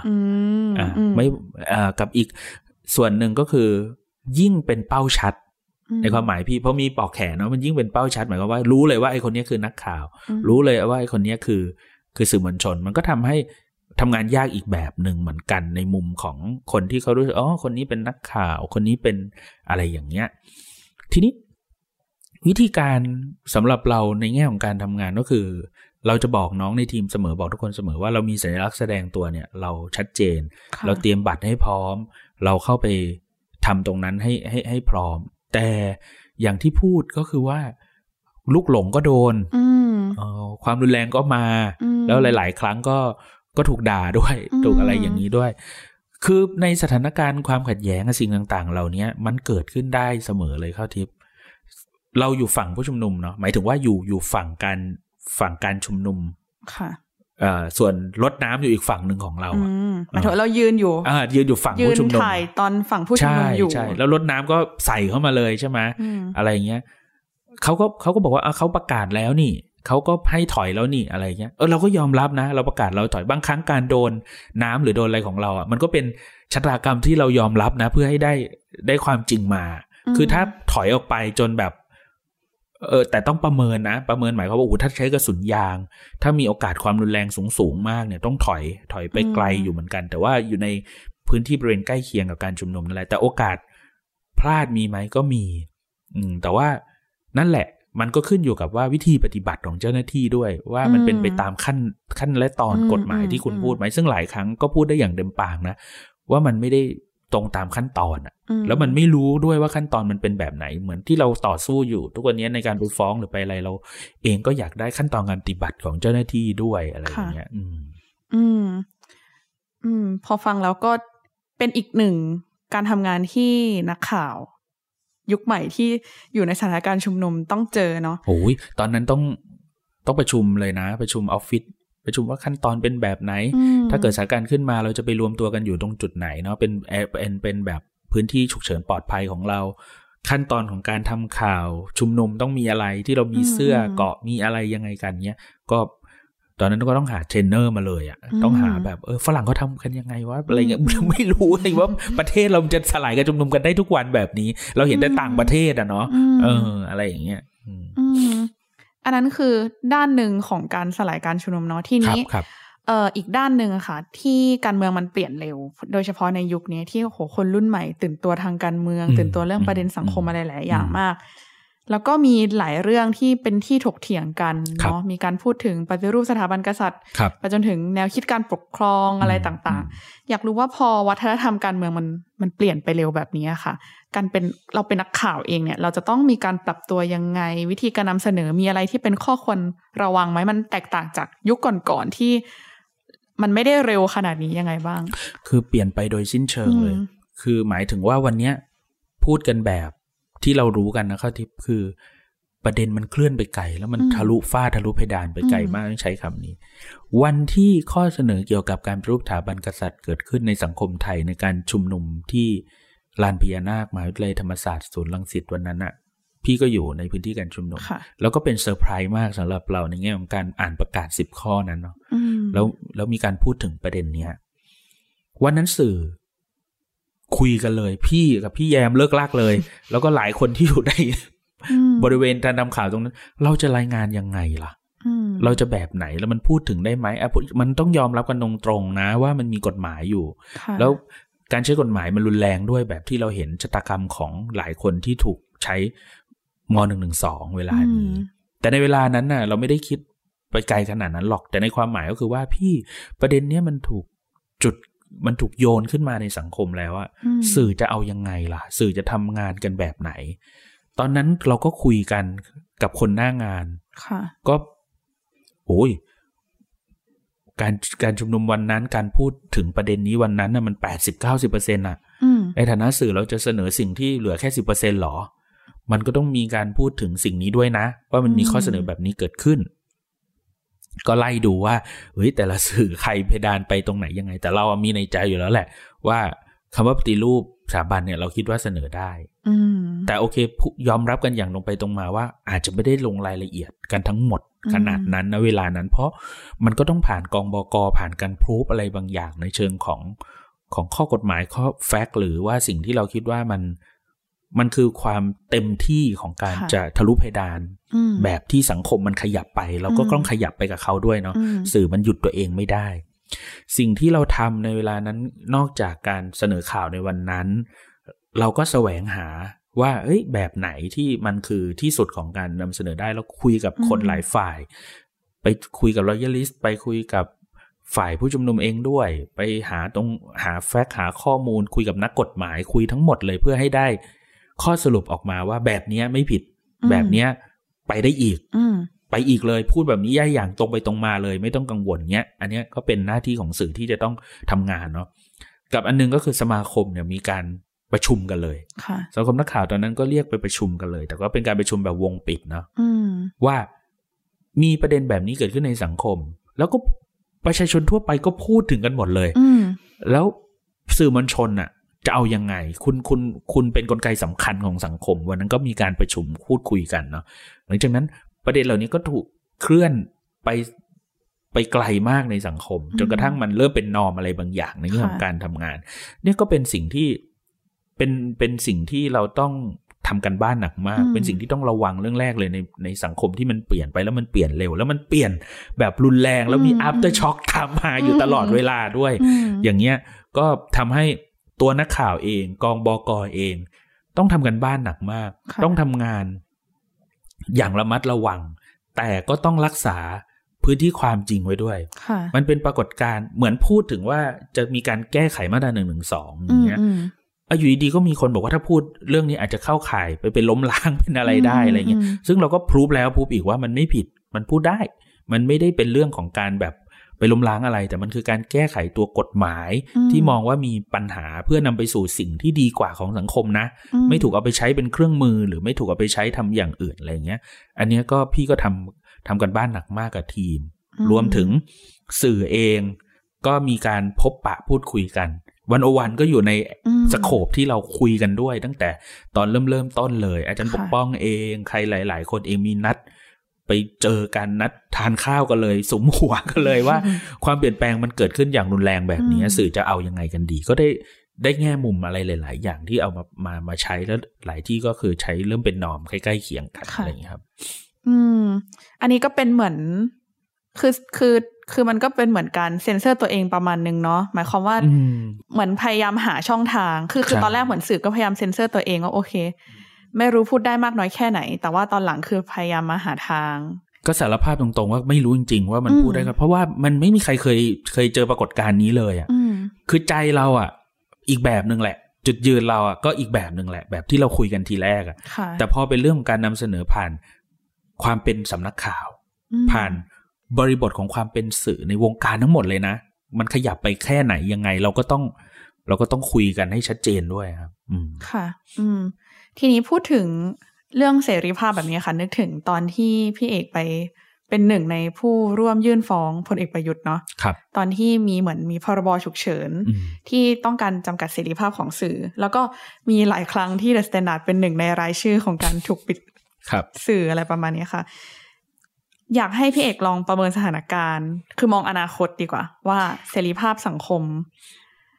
ของเราจะเป็นยังไงจะ เอื้อให้การทำงานของสื่อมากน้อยแค่ไหน และจะเอื้อให้เสรีภาพของประชาชนมีมากน้อยแค่ไหน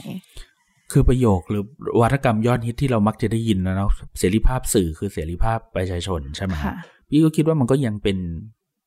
เป็นแบบนั้นอยู่นะ แบบที่เราคุยกันทีแรกว่า ถ้าเรายังมีต่อมสงสัยอยู่อะแล้วเราไม่ถามประชาชนไม่มีทางได้ความจริงเลย คือเหมือนกับเอ้ยค่าแรงทำไม คุณไม่ทำตามนโยบาย ขามแล้วควงอาจจะแตกก็ได้อะไรเงี้ย แต่สุดท้ายแล้วเนี่ยพี่คิดว่ามันเป็นใครแม็กแล้วเป็นคำถามคาใจมากกว่า คือเราเป็นคนชอบถามคำถามแล้ววงแตกเสมอ หมายถึงว่า เออมันมันมันก็มีคำถามแบบเลี้ยงๆกันมาเนาะให้เขาสบายใจที่อยากจะคุยกับเราเออสุดท้ายมันก็ถึงคำถามใครแม็กอะไรอย่างเงี้ยแต่อันนึงนะสำหรับพี่ก็คือว่า เออวันที่เราตัดสินใจทำหลายเรื่อง เช่นการยื่นฟ้องเรื่อมร่วมเป็นโจทย์หรือแม้แต่กระทั่งเราจะถูกปิด แล้วเราก็พยายามที่จะต่อสู้ในชั้นศาลอะไรอย่างเงี้ยมันก็ทำให้เราเห็นว่าสื่อมันมีอิทธิพลแบบไหนสำหรับผู้มีอำนาจนะแสดงว่าเขาก็คงมองว่าเราไปทำให้อำนาจบางอย่างเนาะหรือสิ่งที่เขาอยากจะ อยากจะพูดอีกแบบหนึง่งเออแต่พอสื่อรู้หรือสื่อแบบนำสื่อไปอีกแบบหนึง่งอาจจะมองว่าเป็นอุปสรรคหรือเป็นอะไรกับเขาหรือเปล่า อันนี้ในมุมพูดกันอย่างตรงไปตรงมานะ มันน่าจะเป็นแบบนี้ กับวันที่ตัดสินใจเป็นโจทยื่นฟ้องเนี่ย วันนั้น ก็คุยกันในกองบกคุยกับพี่เคนคุยกับหลายคนว่า เราจะ position ตัวเองยังไงกับเรื่องนี้ ในฐานะเป็นสื่อมวลชนที่ถูกข้อกฎหมายนี้ ที่อาจจะมีผลต่อการทำงานของเราว่าการนำเสนออะไรที่ก่อให้เกิดความหวาดกลัวเนี่ย อาจจะเป็นความผิดได้หมด แล้วความจริงที่จะไปสู่คนอ่านละ่ะ คนดูเราจะเอายังไง ก็มีการคุยกันในในกองบกแล้วก็พูดถึงการคุยกันข้างนอกกองด้วยหมายถึงหลาย ๆ ที่ก็มารวมตัวกัน ดูว่าเราจะเอายังไงกับเรื่องนี้เนาะก็ปรากฏว่าวันนั้นก็ได้ข้อสรุปว่ามันคือการ ไม่ได้รักษาตัวเราไว้อย่างเดียวรักษาการทำงานเราอย่างเดียวมันคือรักษาความจริงให้ประชาชนด้วย เพราะว่าข้อกำหนดนั้นมันไม่ได้อิมแพคแค่แค่เราอย่างเดียวนี่ ประชาชนที่อาจจะพูดถึงความหวาดกลัวแล้วเขาเขารู้สึกเขากลัว แต่ว่ามันมันอาจจะไปสร้างความตนกอะไรแบบที่รัฐรู้สึก ซึ่งคนเรามันรู้สึกกลัวได้นะเออแต่ว่าโอเคก็ถูกตีเป็นเฟกนิวอยู่เสมออะไรเงี้ยเพราะนั้น เขาคงไม่เขาคงไม่ไม่มีช่องทางหรือเขาคงไม่ได้มี power ถึงขนาดแบบ ไปไปฟ้องหรือไปอะไร แต่ว่าในแง่ของสื่อมวลชนที่เราคิดว่าเออเรา เรารวมตัวกันได้แล้วทำทำก็เลยตัดสินใจว่าจะเป็นโจทย์ ตอนนั้นก็มีการแจ้งให้ทั้งพนักงานทั้งออฟฟิศรับทราบร่วมกันว่าเดชนากำลังจะทำสิ่งนี้ร่วมกับคนในวงการสื่อแบบนี้นะ ก็มอบหมายให้พี่เนี่ยเป็นตัวแทน รับมอบหน้าจากออฟฟิศเนี่ยเป็นโจทย์ในการฟ้องร่วมกับพุทธปณีร่วมกับอีกหลาย ๆ สื่อด้วยกัน The Matter The อะไรพวกนี้แล้วก็เราก็เป็นคนที่แถลงในชั้นศาลด้วย เพราะว่าโอเคก็เพื่อนๆก็เลือกในฐานะที่หนึ่งก็คือคงพูดเก่งอะ่ะ กับสองก็คือจบกฎหมายมาด้วย อ่า ก็อาจจะเป็นแต้มต่อนิดหนึ่งก็ทำให้เราเข้าใจกระบวนการหรือการใช้คำอะไรบางอย่างในในชั้นศาลสุดท้ายก็ชนะคดีเนาะศาลก็สั่งให้ คุ้มครองแล้วก็สุดท้ายก็ยกเลิกข้อกำหนดนั้นไปที่ออกโดยพลเอกประยุทธ์อะไรเงี้ยเนี่ยครับก็เลยมีความรู้สึกว่า เออมันไม่ง่ายเลยเนาะในประเทศที่ความเสรีภาพมันครึ่งครึ่งกลางๆหรือจริงมันมีหรือเปล่าก็ไม่รู้เรากำลังต่อสู้และรักษามันไว้เฉยๆหรือเปล่าคือมันอาจจะไม่มีไงแต่เราต่อสู้และรักษามันไว้เป็นวันๆเป็นเดือนๆเป็นปีๆต่อไป เพื่อ